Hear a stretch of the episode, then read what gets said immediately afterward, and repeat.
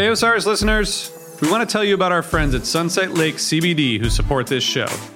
Sunset Lake CBD is a Vermont hemp farm crafting affordable CBD products designed to help with sleep and stress without breaking the bank. If you haven't tried CBD before, take it from me, it's a game changer.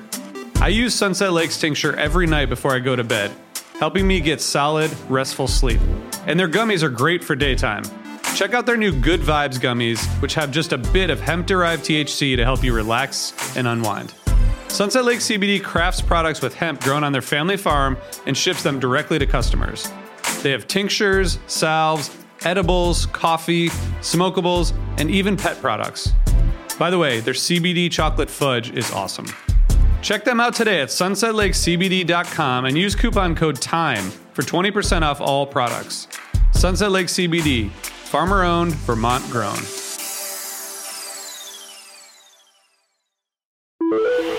Osiris.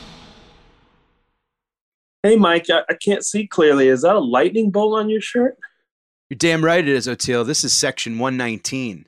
Hey guys, we just got our hands on some great new gear from an officially licensed partner of the Grateful Dead, section 119. Oh, yeah, Section 119. They sent me a pair of board shorts. They're actually really cool.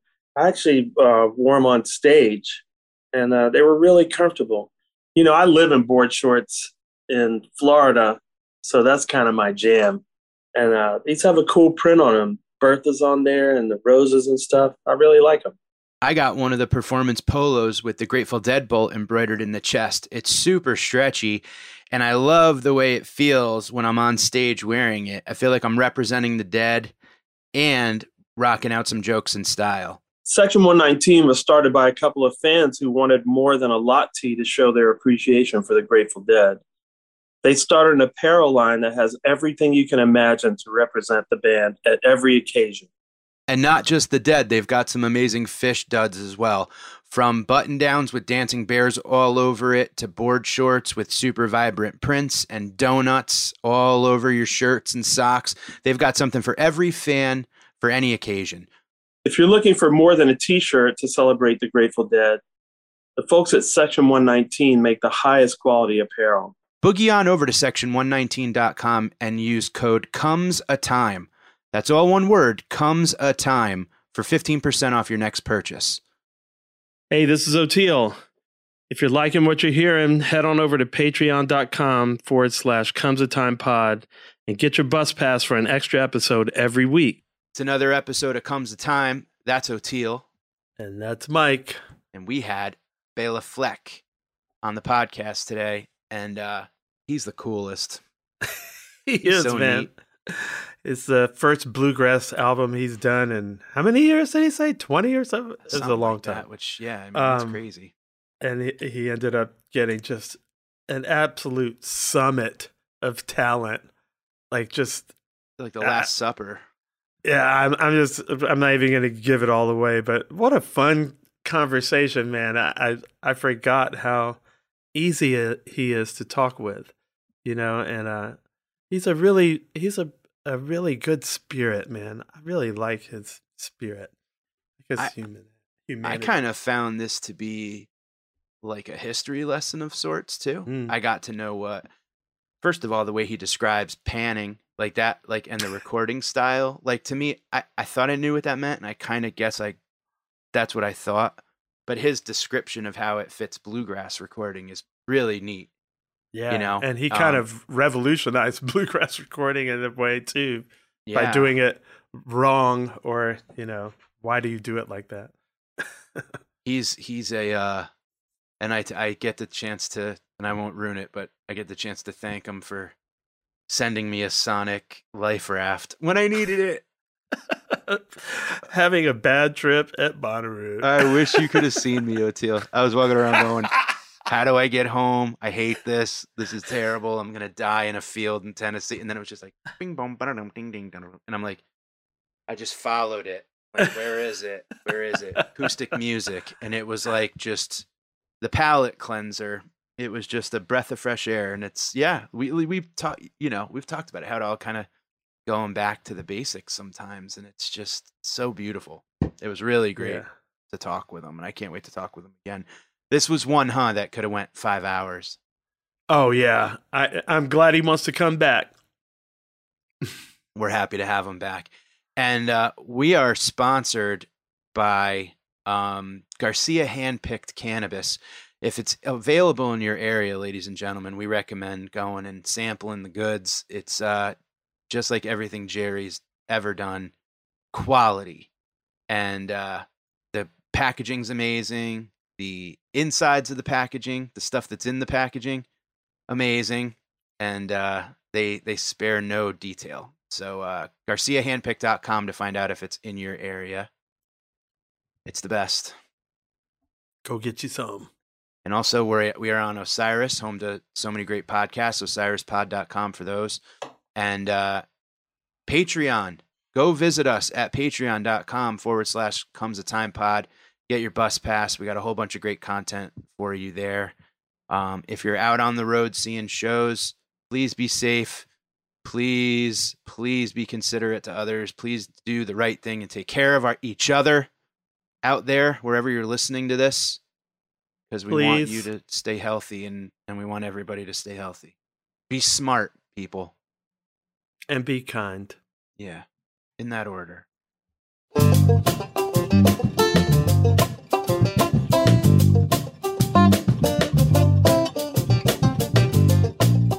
I was the one in high school that would buy beer for everybody, and I was the youngest, but I had the quickest beard and a nice, it would grow thick. And now it grows in, I'd say salt and pepper and what what's red? Crushed red pepper. Oh. So it's like it's a weird hodgepodgey mix. So from far away, my beard would grow red. When I had hair, it was like a dark brown, but my beard would grow red.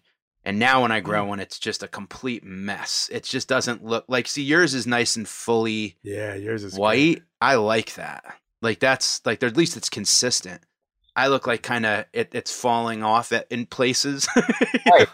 Patch, yeah. but well, it's I, not. I, the last time I had a beard was like I think when I was eight, 19 years old, and I had I had a beard in the band that I was in, and and um, there was a banjo newsletter um, cover story about me, and and that I had the beard, but I I got I cut it off because I started looking sort of Hasidic, and it just wasn't going to fly. I mean, I didn't really. I, I wanted to show off that I could grow a beard because I was at that age, I guess. But then once I cut it off, I never. I never wanted to go there again till now. And then it was just more bored. You know, I just didn't want to shave. There was no point in shaving. No one was going to see me. And then Abby and I started doing our, our, our banjo shows, and it was like, hey, what the, this is who I am right now. But uh, yeah, it's different. Yeah, I definitely feel like I've just turned me into like people actually knowing my age, because before it was could be a little bit, you know, I don't know, maybe he's fifties, maybe he's who not forties, but now it's I'm clearly in my sixties. You do look young, man. Yeah, like have if you were face. if you were clean shaven, you're uh, right so yeah if i wanted to be clean shaven so but this this is the truth so i, I the truth ought to be okay too you know. vulnerability is the If I is was the thinner, yeah I would Always be have to be okay with the truth younger. if it What's was that? all white.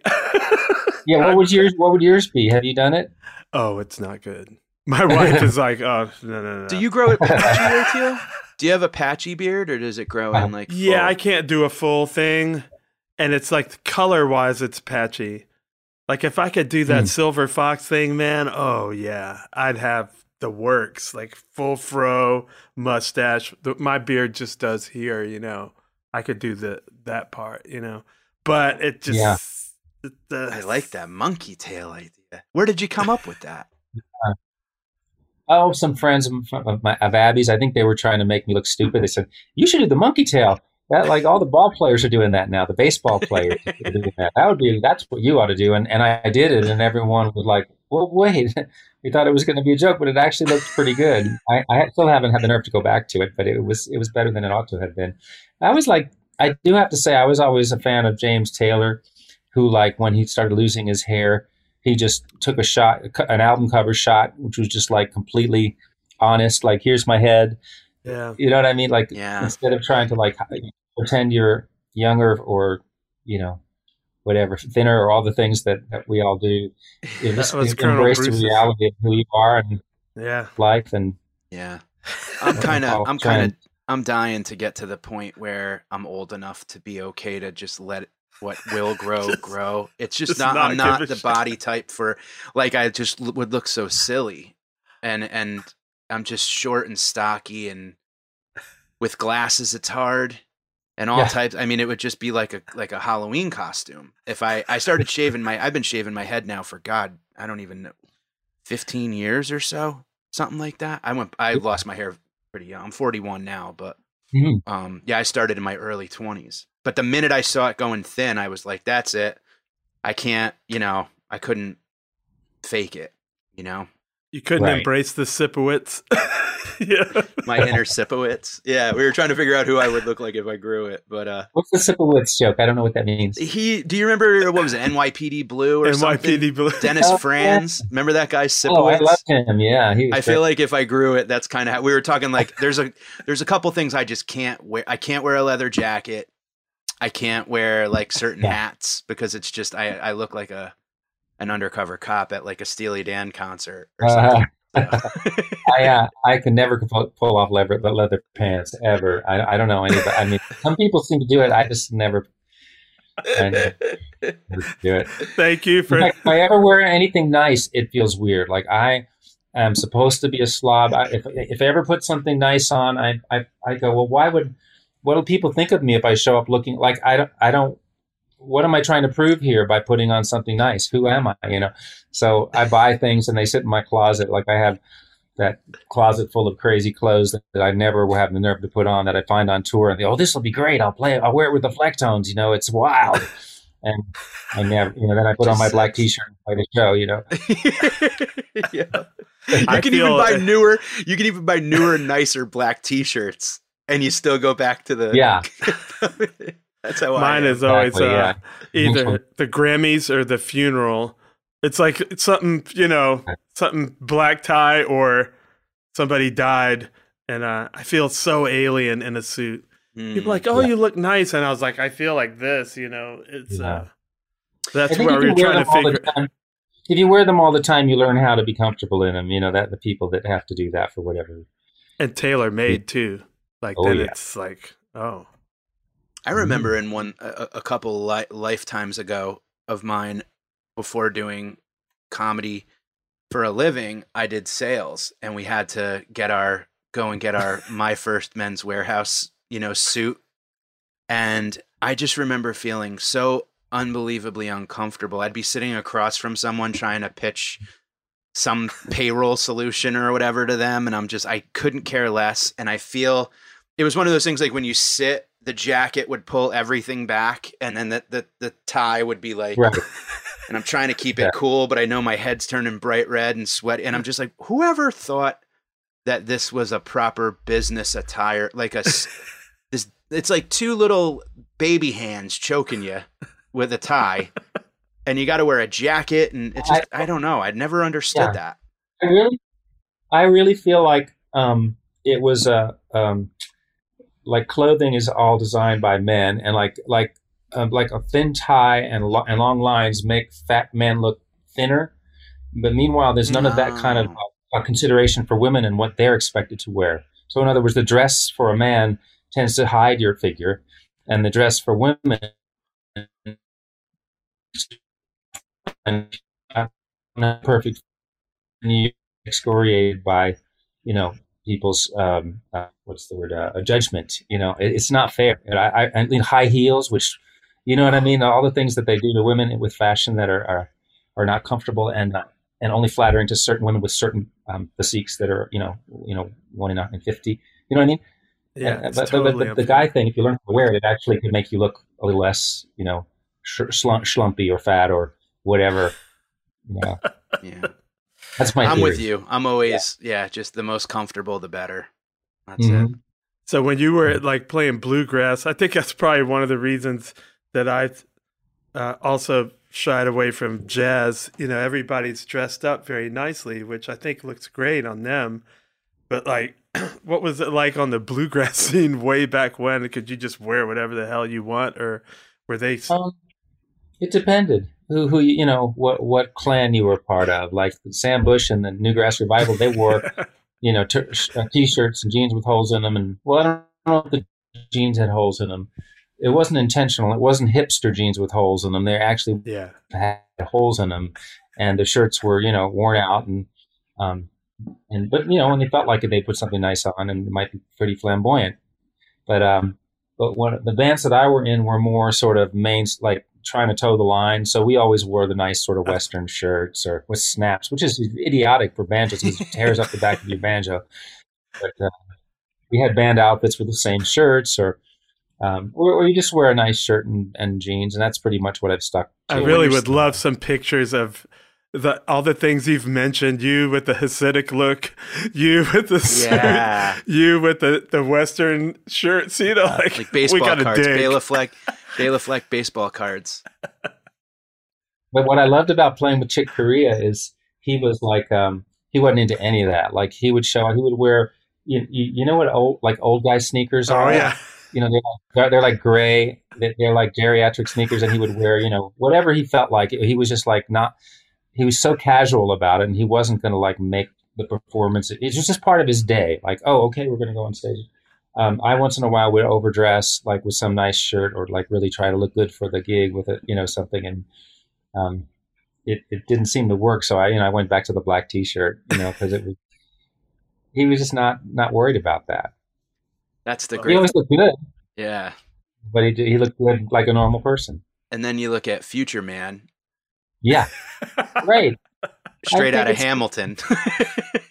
before Hamilton was Hamilton. Yeah, he was. He was that, that blew my mind. Yeah. yeah. You know, all of those brothers, uh, he's the one that has that that's that fashion style and that way of, of doing things. Everyone else has different ones. All of the other, well, you know better than me, Oteil, but but uh, but he's always had that flair and that that uh, visualization of uh, an image that he thinks about, and um, it's neat. Yeah, I think when they were kids, you know, they had that superhero kind of alter ego. It's like the it's like Sipowicz.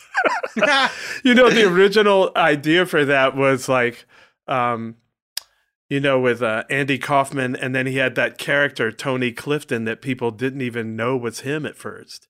Right. Just like total alter ego. So that's what we were going for with Sipowicz, like as a comedian, just have this complete separate character. And that's kind of like Future Man. He just like is the character, like he's merged his his superhero with his Earth self. You know, it's like Bootsy or something. Yeah, yeah I love Bootsy. it. Yeah, right, right, like Bootsy. Yeah, Bootsy's that exact same thing. And and I then like Prince was. You know, Prince would walk in a room and it was a thing. You know, I mean, I have to say, a guy like Bill Monroe was the same way. He carried himself, he dressed a certain way. He showed up when he walked in the room, you noticed. It was like, oh my gosh. And I guess, but Earl Scruggs wasn't really like that. You know, he wasn't really like that. He was more of just, he was more of a regular guy. So you t- ended, ended up talking a lot more about Bill Monroe than you talked about Earl Scruggs, you know, in, in the bluegrass world. Because uh, there was so much drama all the time. You know, he said this, he did this. He, you know, it's, it's crazy. Uh, the, the, the, the, um, good behavior is not rewarded in show showbiz. no, uh, no, very true. Bluegrass is no exception. no. Um, it, you know, and it almost seems interesting too with a lot of like the shiny Western type, like you know, the shiny boots and the big belt buckles, and like you were saying, the buttons. It seemed Jimmy like Martin. That, yeah, that was like the real flair was the buttons and like the the the bit you know but the shiny boots with like the intricate detail and all of that like you look at some of those old pictures and it's like man that's some pretty fascinating stuff. I don't know how comfortable but um now our, our pictures have shifted. It's funny. It doesn't matter though. We that's awesome though. We just went people are people are gonna go wait what? Somebody blinked and so yeah for those of you that wonder why our pictures shifted we just had a, a little uh, technical discrep- technical difficulty. But yeah, Bela, I was wondering, you know, since you brought up the dressing and the Western shirts and stuff, what was it like coming from New York and then being all of a sudden in that hardcore, like Bill Monroe? Because the bluegrass scene that I got into was already post newgrass. So it was like half hippie before I went all the way in. But you went in, there was, you know, what was that like? Well, you know, you introduced you interviewed Tony Trischka, and he did some of the heavy lifting before I got on the scene. And I yeah. remember, you know, there's a magazine called Bluegrass Unlimited, but they really should have called it Bluegrass Limited at the time because all people ever did in that magazine was grouse about people that were, you know, expanding the music, like Tony. And you, it was yeah. pretty rare you you would op- you could open the magazine to the letters and not see uh, somebody just freaking out about how bluegrass was being destroyed by people like Breakfast Special, Tony Trischka, Andy Statman, etc. And oh, um, oh, so good. so when I came into it, so he took a lot of hits, you know, and I, I really, and he couldn't have been a better musician and a better person, um, and uh, and couldn't have loved the music more. But um, he just has always just had such a good attitude about all of that. And you know, when you're the first person, you don't always get, you know, treated as fairly. So Very by the time I came along, there had already been a Tony Trischka. There was a Newgrass revival. I joined the Newgrass revival after it had been around for uh, maybe seven years. Um, Wow, that long? eight years. Yeah, it was a it was a band before me with uh, a great legacy, great a great band, um, and uh, and then and they were playing with Leon Russell, and two of the guys got really tired of it, didn't want to do that anymore, didn't want to be part of it because it started out they were the they were going to be the do an opening slot and then play a few songs in the band, but eventually Leon liked them so much he made them his band, and they lost the opening slot, and pretty soon they weren't doing their own music anymore, and two of the guys were like we got to go. You know, we this is not what we're here for. Um, and um, but but they wanted to drop out of the dates that were booked, and Sam and John didn't want to do that.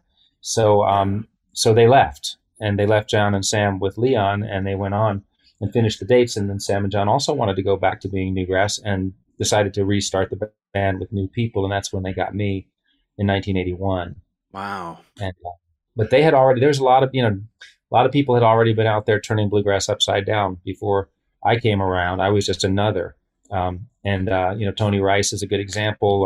Uh, uh, Sam Bush, David Grisman, and there's a whole New York Yeah. contingent, this breakfast special bunch that Andy Statman and hmm and Tony Oh, that he's great. They had this crazy. In fact, they were the most progressive of anybody, and they got the least real um, appreciation and success in the in in the business. But they were the most, you know, the wildest, craziest, amazing, most amazing group on the scene. But um, and then they broke up, and that was over. And um, yeah, but um, but I I actually, you know, I started out in the in a Boston band out of high school called Tasty Licks, unfortunately. And uh, when that split up, I was watching what was going on with Tony, you know, and I was like, I don't know, I don't want to be, you know, everybody mad at me, you know. I and plus I, I wanted to figure out how to play with the cats, like the the Southern cat, like Tony Rice and and guys like and Sam Bush. I wanted to play with those guys and um and be. There didn't seem to be a progressive banjo player in that world. Um, the same way those guys were, like um, like for instance, J.D. Crowe's band with Tony Rice and Jerry Douglas in it. He played straight, and the other guys played more modern. You know, Ricky Skaggs they all they all played more fancy fancy stuff, but he was always the straight player. I thought, well, I'd like to be in that band playing the way I play and with the way they're playing, the other guys are playing. And when Tony Rice went out west and started playing with Grisman, there was no banjo in the band. I said, well, I want to play with those guys. I want to play with those guys, you know. So I thought I should go down south and really learn the straight stuff, and it would be a great thing. And uh, I got an opportunity to move to Kentucky with Mark Schatz. We joined a band down there, and that's where you know the snap shirts came in a bit and and that's when I got to really be on the bluegrass scene for a couple of years in a band that we were on the fringes. It was called Spectrum, um, and we had we did some stuff that wasn't straight straight ahead, but it was guys that had all played with J.D. Crowe and and and been in his band. So I, I was getting some of the lineage, and I, and Yeah. just living in that town, I went to see him play. Played at the Holiday Inn. In, on Newtown Pike, like he'd play for a month at a time, and if I was in town, I'd be there every night watching him and figuring out because because you know there's an egotism to like well tony Trischka's my guy like i learned from him and nobody can play like him and nobody could but it was it was this modern new newfangled stuff and and and what was the thing why was Crowe so good when i first got there it was like i i love this but i don't know why he's not doing that much Yeah. you know, and finally it Mm. dawned on me how much he was actually doing, and it became a part of me. It made me a better musician, a solider musician. Than maybe a lot of the New York guys were better about ideas, but they didn't have that southern uh, timing and that southern tone. They didn't have the old banjos and, and the old instruments. They, they didn't have the eth- um, the ethos that the southern guys had. So I wanted to I wanted to be a northern guy that could be with the southern guys and the northern guys, and and do do it all. That was my goal and I started really studying the Earl Scruggs stuff, all the live radio shows, and and studying Crowe and the cats that that had the rhythm. You know, Yeah, Wow. that, that timing that you know they always it's the timing, man. You know, and it's Right. they're right. It's it's a it's a thing. It's a language. Well, and talk, and in talking about this in 2021, you know, like there was no social media, there was no cell phones, there was no like so in connecting with, you know, coming from the Northeast and connecting with folks down south, was it all via like, you know, magazine? Was it all via like the letters back and forth, getting to know someone, kind of following up? Like it's not as easy to connect back then. Right. Well, I remember uh, we were in this band, Tasty Licks, me and Mark, and we were playing in, in, in, in Knoxville, and we heard about these guys up in, in Lexington that were, you know, interested in forming a band, and we just got in a car and found them and played with them, and we ended up starting the band with them. That's great. Um, and, but it was like cassettes, you know, just like you know, you remember it, mm. Trading cassettes. Oh, oh, oh, I'll make you a dub of this Flatt and Scruggs live show that nobody has, or these radio shows they used to do at five in the yeah. morning. And you'd hear Earl play, and you know he was they would they would do you know they get up every morning and do these radio shows, and then go drive and play gigs somewhere in the south, and then get back in time to play another one. And they were tired, but they were playing all the time. And so the spontaneous stuff was coming out of Earl Scruggs, and, and a lot of times those radio shows really sounded great. Mm. some tiny little studio, they're all gathered around one mic, and the banjo was just unbelievable. So um, I, I, just really started getting what was so amazing about Earl. But he wasn't on the scene when I was in. He he, he kind of disappeared. I think he was not feeling that well, and um, um, and I, I could I didn't get to meet him for quite a long time until I had moved to Nashville and I'd been there for several years. And then John Hartford introduced me to him, brought him to his brought me to his house, wow. and uh, and in the end we got to be very good friends. He lived about two miles from me, and I'd go see him whenever I came home, and uh, it all turned out you know like a dream really mm. with Chick Corea, wow. like, being my two top most most favorite musicians. Um, uh, and awesome. then getting to have a real a, a mentor kind of warm grandson kind of vibe with them. That's so awesome. important. We talk about that a bunch. Just the the ability to have a mentor and to realize it while you have it, and not go, ah, I wish I took advantage of that when it was there. But like to be open and available to the lessons at that time is so important.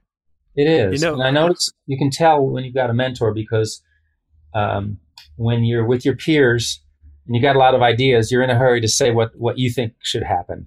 But when Chick Corea says, um, you know, um, I think we should do this, this, and this, go, yep.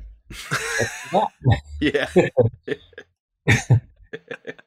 it's, there's, no, there's no there's no bone in your body that wants to shout out your idea. You're like, Amen. same thing with Zakir Hussain when I get to play with him. If he has an idea, I'm like, yes. Oh let's yeah. Do let's do it. Whatever you think. That's so great. I would be yeah. too scared to play with Zakir Hussain. I got the chance to play with Elvin, and I was like, I'm not ready yet. You know, I just uh, now I kind of wish I had done it, but it was just oh, like, yeah.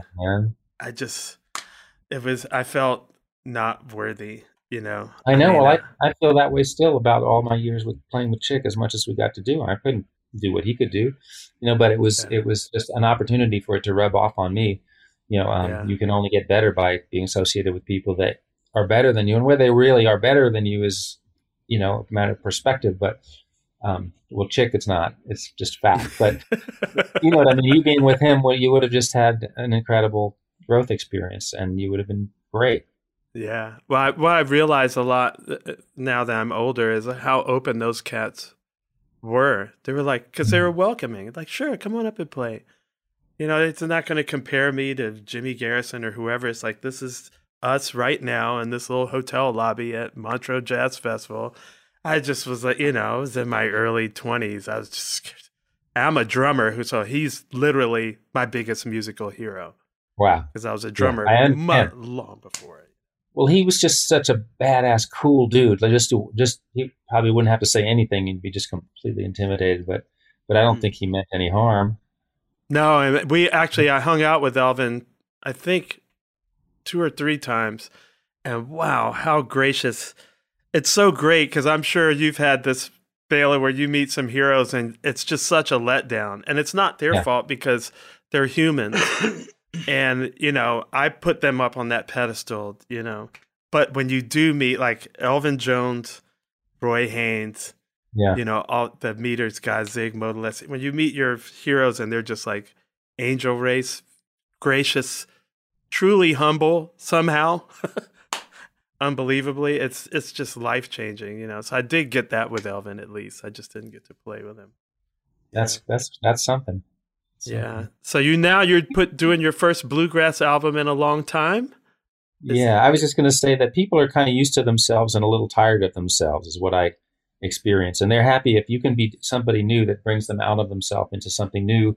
Yeah. Maybe they discover something new about themselves. Like if I play with somebody and I go, "Oh, I'm playing different stuff," I I really like that person. I'm not Yeah. necessarily checking out all 100% focused on how they're playing it. My first thing is, what is this doing to me? And it's it's a selfish, um, natural thing that happens with you. You know, you can't help it, um, or I can't help it. It's like, oh, some stimulation is happening. I'm not doing my regular thing, and it's a wonderful feeling, and I always love that.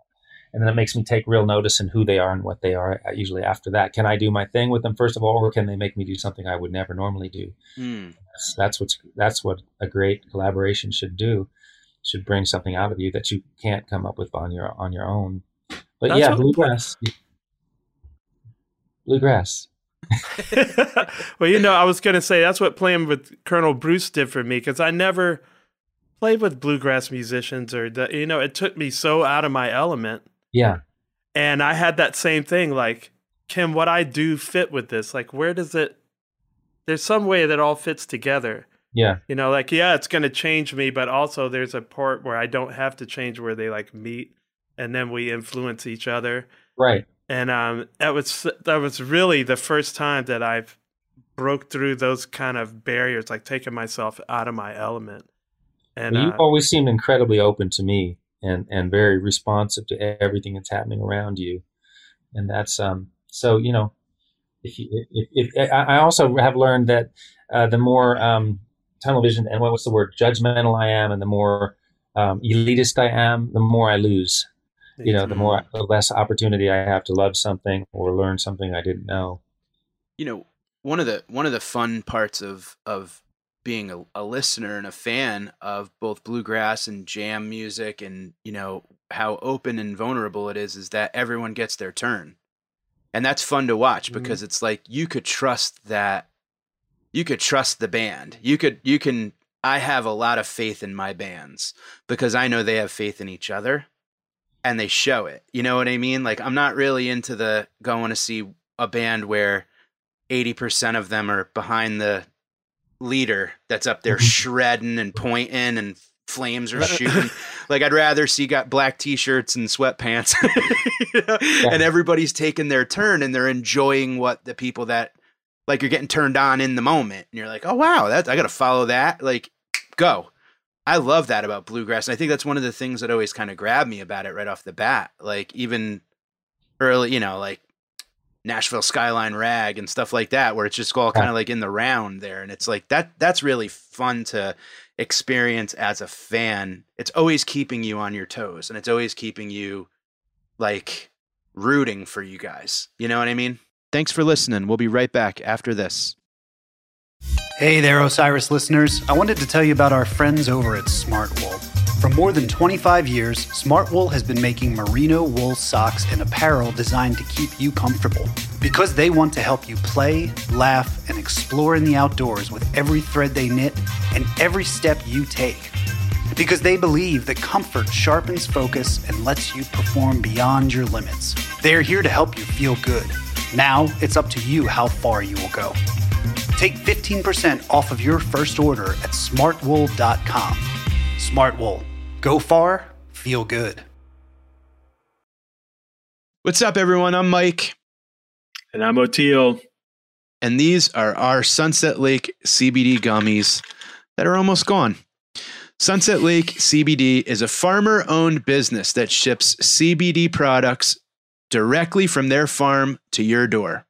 For years, Sunset Lake was a Vermont dairy farm producing milk for Ben and Jerry's ice cream. In 2018, they diversified and started growing hemp for CBD.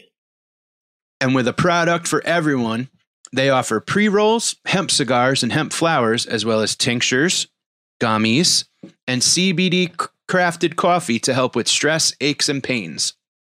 Sunset Lake CBD saves you money by shipping high quality CBD products directly from their farm to your door.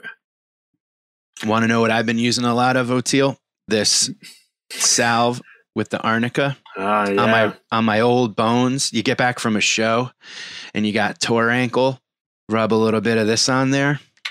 You're ready to dance the next day. And you know, S- Sunset Lake uh, comes a time listeners can visit sunsetlakecbd.com and use promo code TIME for 20% off of their purchase. That's sunsetlakecbd.com, promo code TIME. And tell them we sent you. Thanks for listening. Well, it's a team sport, and there's some competition in it, and hopefully friendly competition. But um, it, I think um, I don't know. I think I would say the same thing about any great band. You want to see everybody really supporting each other Right. uh, at all times, and when when somebody does something good, good, you want everybody to be happy. You know, um, and so I think it's like a great uh, basketball team. You know that you know some people are really good at defense. I mean, I, I think um, um, good music can be made up any possible way. You know, it can be only one soloist and everyone else is in support, or it can be all equal on the front line. You know, it's it's there's no rule. It can be whatever it is, and if somebody is just a phenomenal support player and that's what's needed in the band and they're happy and you know i mean think about like the bass player in mahavishnu you know he didn't get a Mhm. lot of uh, but but that band wouldn't have been together without him I guess you're right. Yeah. Yeah. He used to just say- passed away. Yeah i know. That's why it came to my mind. But i was talking to mark schatz years ago and it said that and he sometimes he's like frustrated. He's like i'm not good enough. You know you should play with better people. And i'd say i need somebody jerk to jerk on so i can jerk off. You know? He's- I'm, I'm here to jerk on. And he, he plays. He's a great player. He's this great support player, and, and he provides a bed. Uh, sorry, I took it there, but but he provides a bed that's really comfortable, and I can do my thing. And he's a great dude, and he's supportive in every way, and he's willing to do anything he can do for the band and the music, whatever he's doing. He's a good dude. People want to play with him, you know. So there, there's no rule, but, but I do love that blue. And when I do my music with bluegrass, it's I, I always end up making it pretty darn equal um, once in a while someone will say, "Hey, it's a banjo record. Why don't you take two solos?" You know, people want to hear you. It's your tune. You know. So well, I'm going to play the melody at the beginning. I'm going to play the melody at the end. You know, but so I'm always a little resistant, but um, sometimes I do. But um, this new album is pretty darn. Everybody's probably featured just as much as me. It's just a lot of different people. I'm on I'm on every track, but most other people are on several tracks, and it's a double album. So Oh, there's a lot of people and a lot of Nice. a lot of uh, a lot of a lot of great playing. So you say double album? That, that makes me think it's actual vinyl. It will be, yeah. Yeah. It's going to be final too, but it's it's uh yeah, it's 19 songs and of of various lengths, and it yeah, it started out with uh, you know really wanting to get back. I, I made two real bluegrass records in my life of my own, and and some people would say they're not really bluegrass, but banjo albums with a bluegrass group. You know, with Yeah. bluegrass as a as a hearty uh, component of the music. So one was called Drive, and one was called Bluegrass Sessions, and they were with the same band with Tony Rice and Sam Bush and Jerry Douglas and Stuart Duncan and Mark Schatz, Oh, and um, I think that's everybody. You know, and, and other people who played Yes. less, like Mark O'Connor was on Yeah. one, and Vassar was on the other as guests, and um, Earl was on the last one. But but it was like I made Drive, and then it was ten years later I made Bluegrass Sessions after Flecktones had had happened, and I wanted to get back, and then we toured that one, and it was great. And then 20 years went by when I couldn't do it, and part of it was that Tony Rice was really not responsive. He was having a lot of trouble uh, playing, and um, he, I, I couldn't imagine doing a record like this without all of those guys. And at a certain point, he just got it just wasn't going to be possible, and I was going to have to, you know, either never. And I had all these tunes that were like withering on the vine. You know, I've got tunes, and they're, you, you know, you, you you were attached to them for a while, and you never got to do anything with them, and they're just sort of withering. And I'm like, all these tunes that I've written that over the last 20 years, and thinking about that band, and they're never going to get done, and I'm going to forget about them, and they'll just be gone. You know Mm. start thinking about that kind of stuff, you know, as you're getting older and stuff. But um, so so I just started thinking about, it. and then then we had this ex- episode with our son, who's now three year, years old and very very very healthy, but he uh, we almost lost him to uh, Really? A hereditary liver disease that we didn't know he had, and he was almost bled out. And um and so for some reason in the aftermath of all of that i found myself like desperately needing to do a bluegrass record. And i don't know if it's the community i can't explain why it was so compelling. I mean it was it wasn't like while we were still in the middle of the recuperation although Yeah. recuperation took has taken a couple of years for us to get over it but maybe we'll never be over it. But um uh, but he's good. He's really good. But Oh, at any rate, God. for some reason, it was connected to this whole event, and um, you know, I'm not going anywhere. I'm not going touring. I'm you know I'm going to be here for a while and reducing everything. But it wasn't that. It was that sense of things undone. Um, Yeah. or I can't quite explain it. But at any rate, so I started throwing around ideas, and um, and I thought, well, I can't get Tony, um, so maybe I'll try playing with a whole new bunch of guys. And I found a whole new bunch of guys, Michael Cleveland and Cody Kilby and uh, Paul Kowert and uh, um, uh, oh, and Michael. Cle- Did I say Michael Cleveland? The Yeah. blind fiddle player is These amazing. are all names I don't know. I'm like, Oh. It's yeah. like a pantry full of Uh, new food. Fresh blood. Yeah. yeah, fresh blood, right? Dominic Leslie, who's like this great mandolin player, a young guy, and who I thought had a lot of real moxie, and and so I I got them over for a you know jam at my house where when they all showed up, I had all of these charts and and and uh, and threw all this music at them, and uh, it sounded great. I was like, wow, okay, this is what I'll do. I'll do this. And so I plan to record maybe four or five tracks with those guys to start, see, because they were local. I could get them to come over and they weren't, you know, crazy busy. And then after a little while, I started having buyer's remorse and I started thinking, well, why aren't I recording with Sam and Jerry and Stuart just because Tony's not there and, Yeah. and Mark and, and Edgar and, and, Yeah. uh, and so I, then I, and I was talking to Abby and she said, well, why don't you do both on the record? And I was saying, well, you don't understand, honey. I, I make records with a band. That's what I do. And when I do all the diversity of the music, because it's the same players, it makes it cohesive. And that's my thing. And she said, oh, okay. And then I went and thought about it. And of course, I was like, well, I'm sorry, you were right. pretty good idea. You're right, as always. And so then I, then I, once I opened up Pandora's box, I was like, okay, well, I'll do these two bands. And then was like, well, why don't I have, you know, I love Chris Thile and we're very friendly. And why don't, how could I do a new record? Why don't I do something with him? And then around that time, I met Billy Strings and he was really eager to come over and jam. And I thought, well, wouldn't that be fun? You know, Billy and Chris together, because that would spark them both. They'd never really Oh, even God. met. Oh. And so, um, and then Chris said, "Well, why don't you try Billy Contreras?" And I thought, well, if Chris likes the idea, it'll be much more on the edge. And so we did a few tracks with those guys, uh, and then David Grisman was playing duet shows with Del McCoury, and he was going to be. I, I said, "Hey, oh, if you're around, why don't you come by?" And he did a couple of days, uh, or, you know, or, or I guess a day of tracks, and you know, pretty soon it was like, "Oh, Tony." Why don't you, we've never, you know, done anything on one of my records. Tony Trischka came down and Noam, and we did a, tree, a three banjo thing. And then, uh, then Abby's, you know, on my shoulder again. Um, Bela, no girls, you know, there's, there are girls, you know, Mhm. and I was like, dang, you're right. And so then I went back and put together another band with Sierra Hull and Molly Tuttle, who are fabulous musicians Yeah. and um, just as good as anybody else. And I don't know why my unconscious male bias. I was just going for the guys that I had been thinking about and, and wanted to play with and hadn't even thought about it. And um, and I'm really glad I did because uh, we made some great tracks. And Sierra's in the touring band, and she's just blowing my mind. Um, so that it ended up just growing and growing and growing. till it was Phenomenal. I couldn't stop, and it all kind of came to a close. I think in, in January, the last sessions were like early January, I believe, right before the pandemic hit. And then I was sitting with all of these, you know, tapes. Nobody overdubbed or anything. We just did. We would do a song for three hours and go do another song, and then I would pick up the pieces after everybody left. And so I had a year and a half to do the picking up of the pieces and you know editing the you know finding the best stuff and coming to determinations and mixing it all myself and everything. Wow. And uh, and here it is. Damn, Boy, that's beautiful. It's like a summit, man. I can't wait to hear this thing now. Yeah, so I think there's 19 people on it, and uh, so it's a real community record. And I've never done a like a community record before. So, um, and then we we did our first gig um, here at Rocky Grass last weekend, and um, and I had put together. You see, the nice thing about having this many people on the record is when I go tour, I don't have key people that I can't. If I can't get them, I can't do it. There's a pile of people I can put together great bands from that are all in the rec- on the record, and they have to learn the whole all the music, which was quite a quite a task.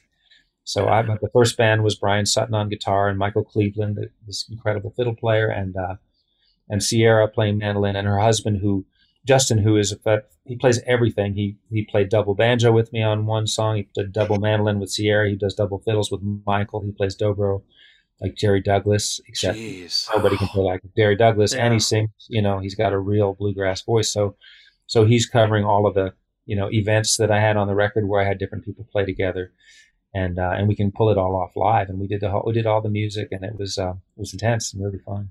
Is it just me, or does it seem like it's more common in bluegrass that the musicians tend to be able to play anything with strings? Like, I, it just seems like uh, there's more musicians that were good at multi, like really, really good at multiple instruments.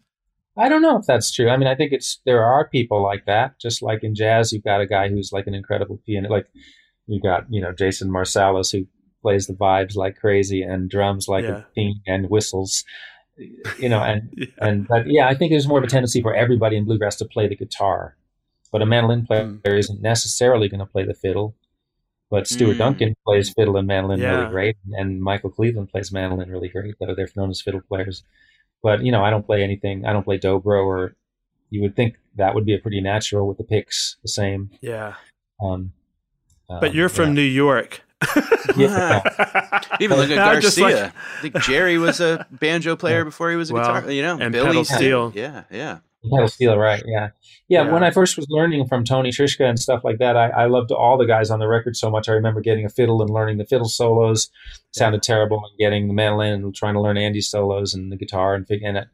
But at a certain point, it became clear to me that if I really wanted to be good on the banjo, I needed to really play the banjo. There was a little pedal steel infatuation there too, and it was yeah, it was just going to be so time consuming. I couldn't see how I could get to where I was trying to get.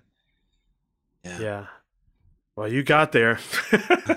I remember I remember the first uh the very first Bonnaroo um going way too uh heavy with the drugs way too fast and walking around and I was overwhelmed, entirely overwhelmed. And I heard you and Edgar and I followed the music over the hills and through, you know, the crowds and passed out people and all of that. And you guys were like a life raft to me Oh, it was so crisp and so clean and so refreshing that it literally took me out of a horrible mind state and just put me into a great place like a comforting place and i was sitting right there watching you guys like you're angels you guys were oh. sent to save me and it was just the most unbelievable experience and i'll never i could still see it to this day I remember and it was just a- I remember that That it an un- rained like partway through the set. The rain hit, and the the rain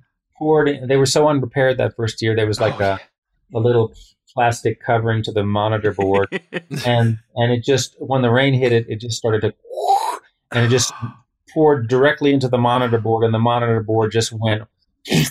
And it was dead, and we had nothing, and the audience had not. And so we ended up, I think, if I remember right, maybe there were some front fills, and we turned one of the front fills towards us a little bit, so we could hear ourselves a little bit. yeah and, and it started, and when it rained, everybody cheered as if we had brought the rain because it oh was so it hot. was- Everybody was like, "Yeah, Bela and Edgar, yeah." they brought the rain man It- washed my bad trip away i'll tell you that much Well, that's but- good. Th- that went that that that year it was like it went from 500 degrees to like Yeah. that you could see the steam just rising off people's shoulders and Yeah. burnt heads and all of that but I- I've, I've you know and i had seen you before then but that one is a it's it's like branded on my memory as one of the most like trust fall like i talk about having like Yeah. like the ability to trust fall into music and that was one of those moments that was just like this is just exactly what i needed at the exact same time that i needed it and i always love that like i always love. i remember del mccoury band playing at a Phish festival and it's just bluegrass is just Oh, such I a beautiful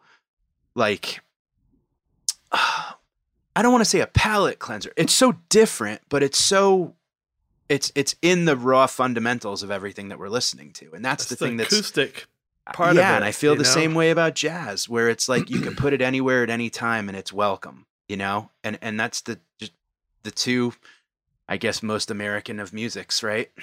Bluegrass. You know, when I think started- that, that stamps you as a certain kind of listener because for some people, uh, bluegrass is repellent and and Mm-hmm. banjos are repellent, and for other people, it's soothing. And they're- yeah, And jazz too. what? jazz Well, same thing. Yeah, time to go talk. Both of time those to talk to your I- friends, not listen. You know, once the jazz beat comes. Yeah. See, to me, th- those are two types of music where if I close my eyes, it sounds like there's a symphony up there, but really Mhm. it's the two of you. It's just all 10 fingers are working. Do you know what I mean? And it's like when you can when you go see a jazz band and it's like it could be a very minimalist part of a song even it just sounds like there's more going on and then you open your eyes and it's just like a Right. couple of people and that to me was always so fascinating about bluegrass was Well- that like the, the amount of sound coming out of one instrument For sure. But I mean, when you get to the kind of great players or someone like Oteil, for instance, I mean, I learned this from Edgar. Like, more is not always more. It's a very obvious thing. But like, when you have busy players with a lot of ideas going on and you get just a couple of them, it's a full sound. And if you think carefully about the sonic contribution of each instrument, and you have a low instrument and a higher instrument, like the banjo and the bass, for instance, uh, any other low instrument is going to get in the way of the bass, and any other higher instrument is going to get in the way of the banjo, and the, the dialogue is going to have to make room for that. So, Mm.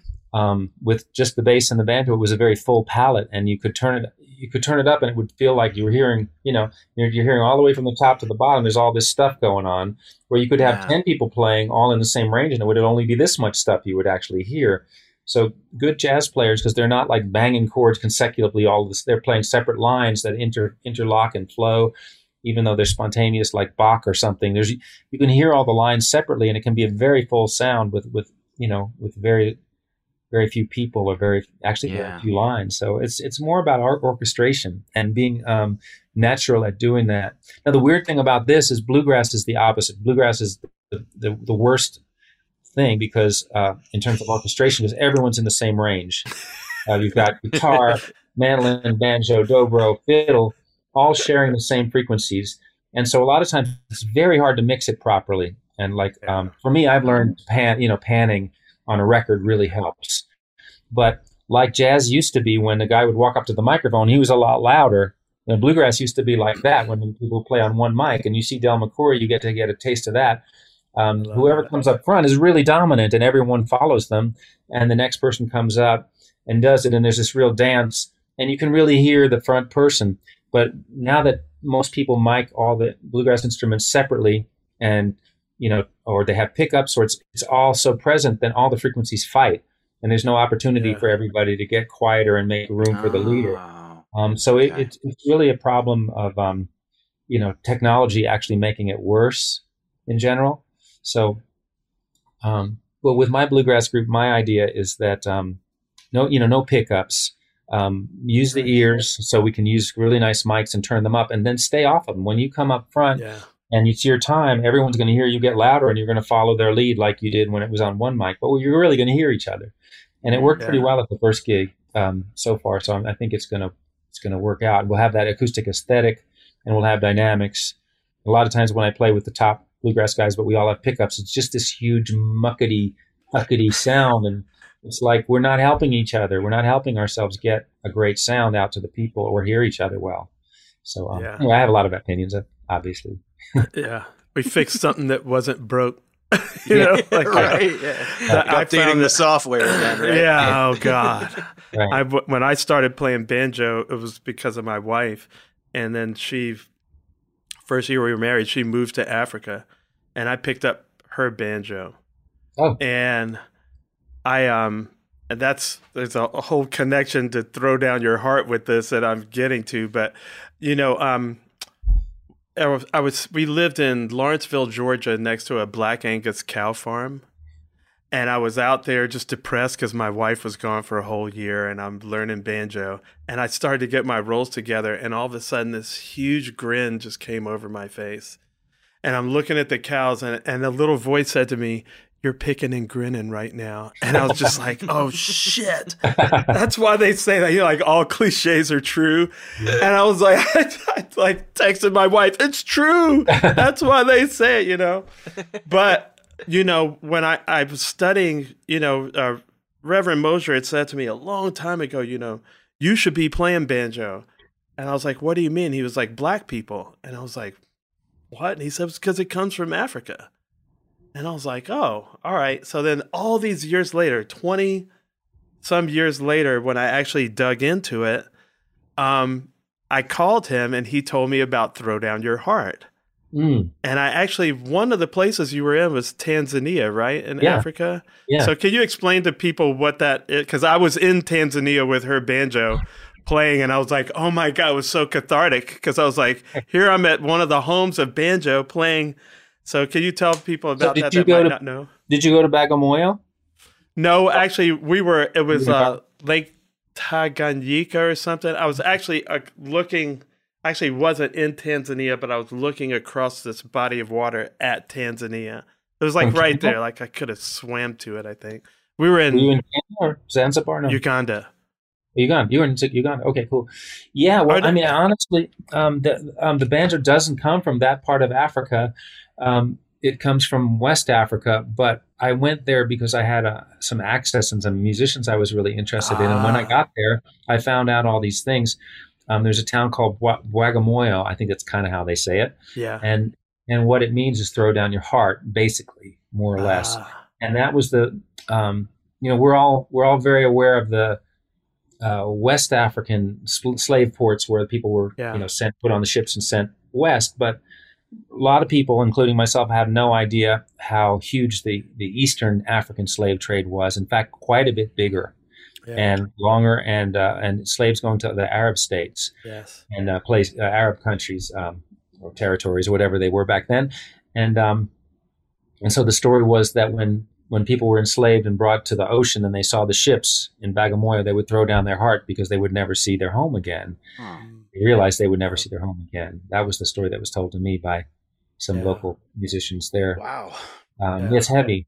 It's heavy, Yes. and um, and you know the the banjo being so, you know, um, entwined in that story. That's why it struck me as a perfect bittersweet title because people, you know, I like title where you don't you, you think about it and maybe you don't quite know what it is and and you have your own perception because it's enough to throw down your heart and fall in love with an instrument. You sitting there with the cows threw down your heart because you got to experience what it's like to have a banjo in your hand sounding good and you making the sounds like the sound is coming at it up at you. It's like a little piano in your lap. And it's a real joyful thing. And so it could even be as simple as that, but it isn't. It's much more complicated than that. And Yeah. and we can handle complexity. We're Yeah. human beings. We can ha- everything doesn't have to be simplified for us. It can be all of these things. But I like that name because it, it really it really respected what had happened and why the banjo was an American Yes. instrument, uh, Mm. you know, through slavery and um, and what it meant to human beings. Oh, Who Yeah. were we talking to, Oteil? Was it Tony that had it like the back of the the actual body of the banjo was almost like a gourd? Yeah, Yeah, that was Yeah. Tony.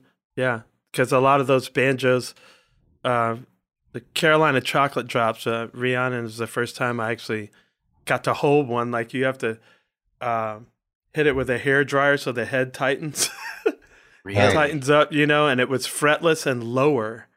Yeah. And man, that sound really did like you know my grandfather on my mom's side comes from Durham, North Carolina, where a lot of those black banjo players are from. So it literally was in my DNA, like calling me. Because when uh, you know when I heard that, so I, Bela, I didn't want to play with a pick at first because you know I've been playing with my fingers forever.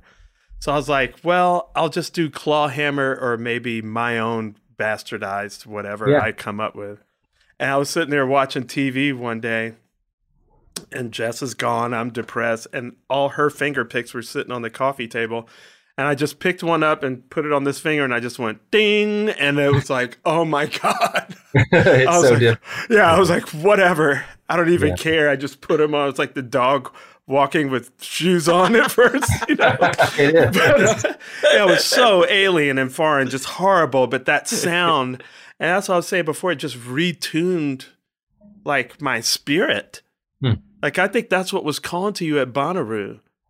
You know, it's something about acoustic music, like, Mm. and it really messed me up going back and playing with the Allman Brothers because everything's so loud and just like it just felt like you would just turn the volume up to this and it would just stay there Right. Yeah, yeah. and I would get back home and I'd just be like, you know, and I could just, it would just piece me out. So it really, uh, it was a super cathartic thing. And then when I found Throw Down Your Heart, I tried to jam because now, now I committed to picks. I'm trying to like, I got a Scruggs book. I'm, I, Trischka was helping me and I'm trying Yeah. to just get the rolls down. Right. And Right. then so I put on uh, Bassekou Kouyaté and I tried Yeah. to play with it and I couldn't play with it. And I was like, Yeah. wait a minute, I'm black. I should be able to play with this. this is not acceptable. You know? So, Wait so a that I just had to like really struggle, and then I hilarious. there's some like hammer on that happened, and then I could get all these. I got in the groove with it, and um, it changed, and that's when I wrote all that stuff that I call it Afrobilly, and Ah. it was like wow, it just changed everything, and uh, I I just marveled at how you. I love how you went in there and like found these musicians. I guess tell people like the the original banjo. I guess one of the names for it is Ngoni. Well, yeah, that's the one that's in, in Mali. Although I don't believe that there were slaves taken from Mali, but it's it's part of a family uh, tradition, uh, like part of a tradition, uh, uh, a music, an instrument to tradition of a certain shape and so, kind of instrument that is all over that part of Africa, and it's bigger in in the Gambia where they call it the akonting, Yeah. but it's uh, it's basically the same. There's a one called the hallam, which is made with a snakeskin, X X A L L A uh, U M, I think, hallam and they play all almost stuff almost sounds more Middle Eastern on strings that are so skinny, uh, like fishing wire, but but it almost has like uh, the string. It's not like a plastic string; it's more like thread, wrapped thread, and it's so quiet. I don't know how anybody hears it, but the musician who's playing it. Like I could barely play, and and they play with that that same Ngoni technique with the fingernails, both directions, and and they use the fingernails. So that's why they don't need picks; they use their nails. Yeah. You know, Yeah. Someone like Bassekou, who's uh, you know he's still upset that I didn't name my children after him. He's a very funny guy. Have you met him? Oh, I would love to meet him. His band Oh. is fabulous. Boy, Yeah. he plays so good. So is it related? of ki- of kids that that are playing the instrument too? Yeah, Is it kids. related to that claw hammer style? What they're doing, or is it different? a little bit. I mean, I think the guys in the Gambia are a lot closer.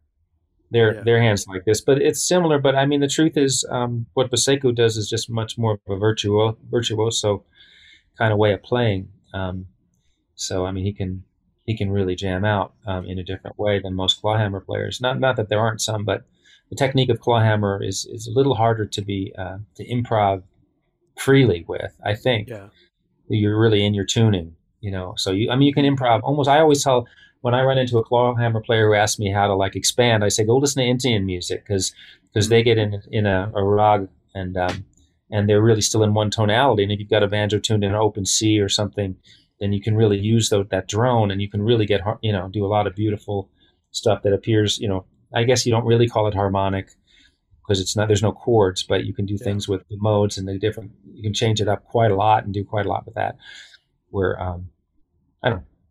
And they're writing, man. Bassekou, the tunes they write, Yeah, the unison lines. I mean, it's almost it's really deep stuff rhythmically and uh, very beautiful. It was great to hear you right? play. it's deceptive. His stuff is his band stuff is deceptive. It seems like it's going to be no problem, and I've tried to play along with some of it too. And in, and on tour with them, it took me a long time to kind of figure out how to find my way in because it sounds like you ought to be able to jump in there, but it's Yeah. not what you think. It's there's a lot of stuff under the hood that has got to be understood. For sure. I was wondering when you were talking about like, you know, back, you know, in Africa before strings were made in a in a store or before they were made. What were original strings comprised Guts. Guts. of? Guts. Animal Animal animal, guts. material. animal Yeah, intestines, switched- right? Yeah, that's cat gut. You know, they used to say cat gut strings. That's what they made fiddle strings out of too. Guts. No kidding. But um, but then when uh, fishing line, you know, nylon fishing line came in, that that's what the, That was the, the core players use. That's what all the string players would use use now, and they know the gauges, fishing line gauges. You know, they cut them Yeah. cut them themselves and wrap them on. God, I found that out from uh, Rob D'Addario because I've been with D'Addario strings since forever. I've been using them since I was 15. And I was at a NAMM show, and Rob D'Addario, the, I think he's like the grandson. And uh, I said, So, how did D'Addario D'Addario start? He goes, Well, back in the 1600s. I was like, What? so there's like, uh, it was way back there. And they had a, they lived on an island. They were sheep farmers, and there was a famine and all the sheep died. So their entire livelihood was. So they My took all the sheep guts and made strings, Wow. and That's ended up making strings for all these orchestras and. you know, I'm like- always fascinated by the first the first person who discovered like who the who the hell realized a potato was edible? Like the first guy to eat a potato. Like how it looks like And a not rock. die. It's underwater, right? Right. But under underground. So I'm thinking like sheep guts. Like who looks at dead sheep and goes, "We could make strings out of that." Like Well, what an I don't think they were thing the I don't think they were the first, but like if you if you had sheep guts sitting there and they sat in the sun for a while, you know, they probably become pretty Tense. rubbery. Yeah. Interesting. you think, man, Yeah. if I Damn. I don't know. It's so amazing to think You, about. once you get past the smell. And I, and I wanted to ask one more quick question, Bela. What when you said panning on the album when you're Yeah. when you're mixing and you're doing pan, can you explain what that means when you're mixing Okay, and it's panning? so stereo, you have a field that goes all the way to the right and left, and then there's a middle. And Yeah. so you, um, if you clump things in the middle, it it it presents real well, but um, things can get muddled. And with instruments that are all very similar sounding, to me, I mean, I remember when I was in New Grass Revival, and we had this great um, producer named Garth Fundis, and he would, and I asked him about what he thought of my records. He said, "You're not using your pans. You're not using your pans. Uh, use you. You've got all this field available to you. Why are you only using this?" And so, um, and I realized that when I was uh, mixing bluegrass records, where I didn't want them to sound muddled, um, the deep instruments like the guitar and the dobro that had the lowest strings beside the bass, if I could pull them out further to the sides, all of a sudden there was room in the middle for the fiddle, the banjo, and the mandolin, which didn't compete as much. If you spread them out, you, you Okay. can perceive the mandolin's coming from here, the fiddle's coming from here, the bass and the banjo can both come from here because they're not dominating, they're not uh, duplicating, and the, the rich instruments out to the sides, which a lot of people would still say that's not the way to mix bluegrass. You know, the guitar should be next to the bass in the middle, and it makes a big dense thing. But with my music, where I want you to hear, like uh, one of my reasons was I was recording with Tony Rice, and I was. Here's the thing about Tony Rice: like his rhythm playing is is so unbelievable, and you can't hear it on a lot of records. It disappears because it's in there in the middle. That's like, I'm going to be a record where you can hear what Tony Rice did because every time we ever did a session with Tony Rice over the years, as soon as he would leave, we would turn on the the we would turn back the tape and, and mute everything but the guitar and just listen to his guitar tracks by themselves, and you could hear all this unbelievable rhythmic play, this cross picking, this use of the guitar, and and we go, wow, it's so great! This album's going to be so great. The record would come out, and you couldn't hear any of it. It would just get. So I was like, I'm. You're going to hear Tony Rice on my record. And so Awesome. I panned them all the way to the side and turned them up. You know, I made sure that, like as yeah. loud as the middle. And Thank you and for then I explaining that. put Yeah. the dobro on the opposite side, and then the deep stuff was was uh, uh, balancing each each other, and there was room for the bass to be big in the middle and not get killed. And and so people always told me, wow, that that was a really different way to mix it. And so I, I did that on this record too. I split up the guitar and the dobro and made the middle open That's and so had, great. had more room. And it was a lot harder when I had like 10 different people on it. I still had to find panning spots. You need a bigger pan. yeah, I want more. I want more. But Yeah. Thank you for things explaining that. to that, 'cause the I was end, you, about you lose some lows. So you, it has to be something that can handle that. Or if something's too dark, push it out to the side. It gets clearer. If something's too too bright you, and it's thin, move it more toward the center. If possible, those are all tricks that you learn as home studio uh, Everybody came out of the pandemic with a master's degree in something, right? Didn't we hear that? Did John Mayer say that? You know what's funny is I think a lot of people, and I try to tell this to my students a lot, just like to pay more attention to rhythm. And it's great Mm. that you make that available because I'll never forget listening to, I think it was a Jimmy Smith record, and Kenny Burrell was playing guitar. and I ended up focusing on Kenny Burrell behind Jimmy Smith's solos instead of the solo. And what he was doing was like what you were talking about, Mike. It was so symphonic mm, like it was orchestrated. There was, you know, the way he played rhythm Yeah. was just like a synth, and it blew my mind.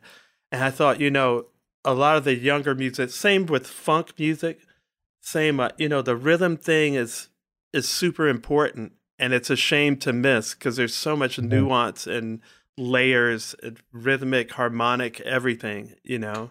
And Yeah. I, I'm, a, Yeah. I, I'm kind of surprised, actually. I, I guess I didn't know as much about Tony Rice as I thought. I didn't know he was catching that kind of hell from traditionalists.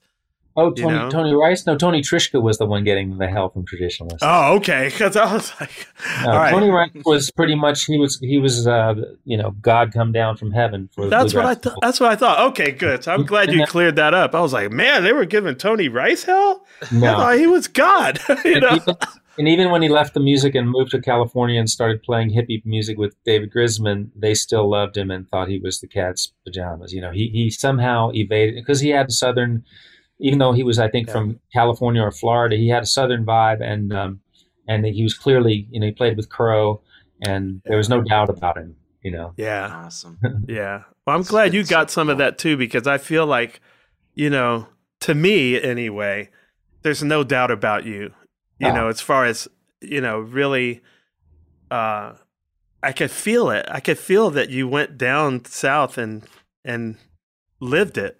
You know, it's uh, that Yeah. nuance is something, I, you know, I, I had the same elitist kind of thing my musical snobbery that my parents are New Yorkers. My dad's a big jazz head. He was into a lot of stuff, but the one thing that we he he didn't really he wasn't really into was like old blues, like old old country, and he had bluegrass records and country, but he didn't put it on the same level. And so when I met Colonel Bruce and I, I started to play with bluegrass musicians and play with old blues musicians, I realized, like you said, like how much more was going on than I realized. Like the nuance was just mind blowing. And now it kind of ruined some other music for me if it doesn't have that.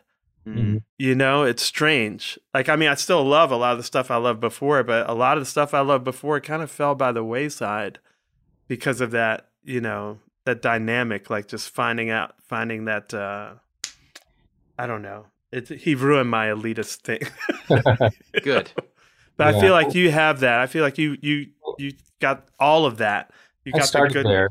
You know, I started there like because I wanted. By the time I got to where I was playing with Sam Bush and Tony Rice and Mark O'Connor and Edgar, like I was thinking I was pretty hot stuff, you know. And but the but the honest truth, the reason I was more elitist was because I discovered that when I didn't play with those guys, I didn't sound that good, and so I didn't Ah. want to go play in a like a a pickup session with a bunch of guys and go jam and like not be able to play the way I could play when Sam Bush was.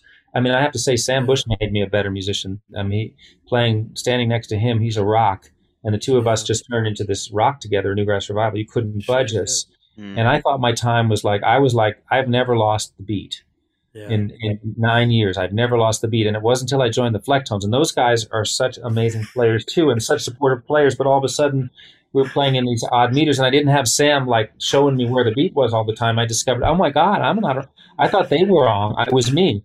And I discovered that I wasn't all I thought I was. But, but being with Abby, who comes from um, the old time world is, is not the same elitist kind of thing. She's taught me a lot about things about myself that I didn't, that I don't like that much. I don't want to be yeah. person, but I think the part of me that wants to play really good and, and, and can only play a certain way when supported by certain people around me is just the truth. You know, I, I, Yeah. I can't do it without the, that same support that, at the level that I can with those other guys. And then you get addicted to playing at that level when you, when you get there for a moment, you want Yeah. it, you know?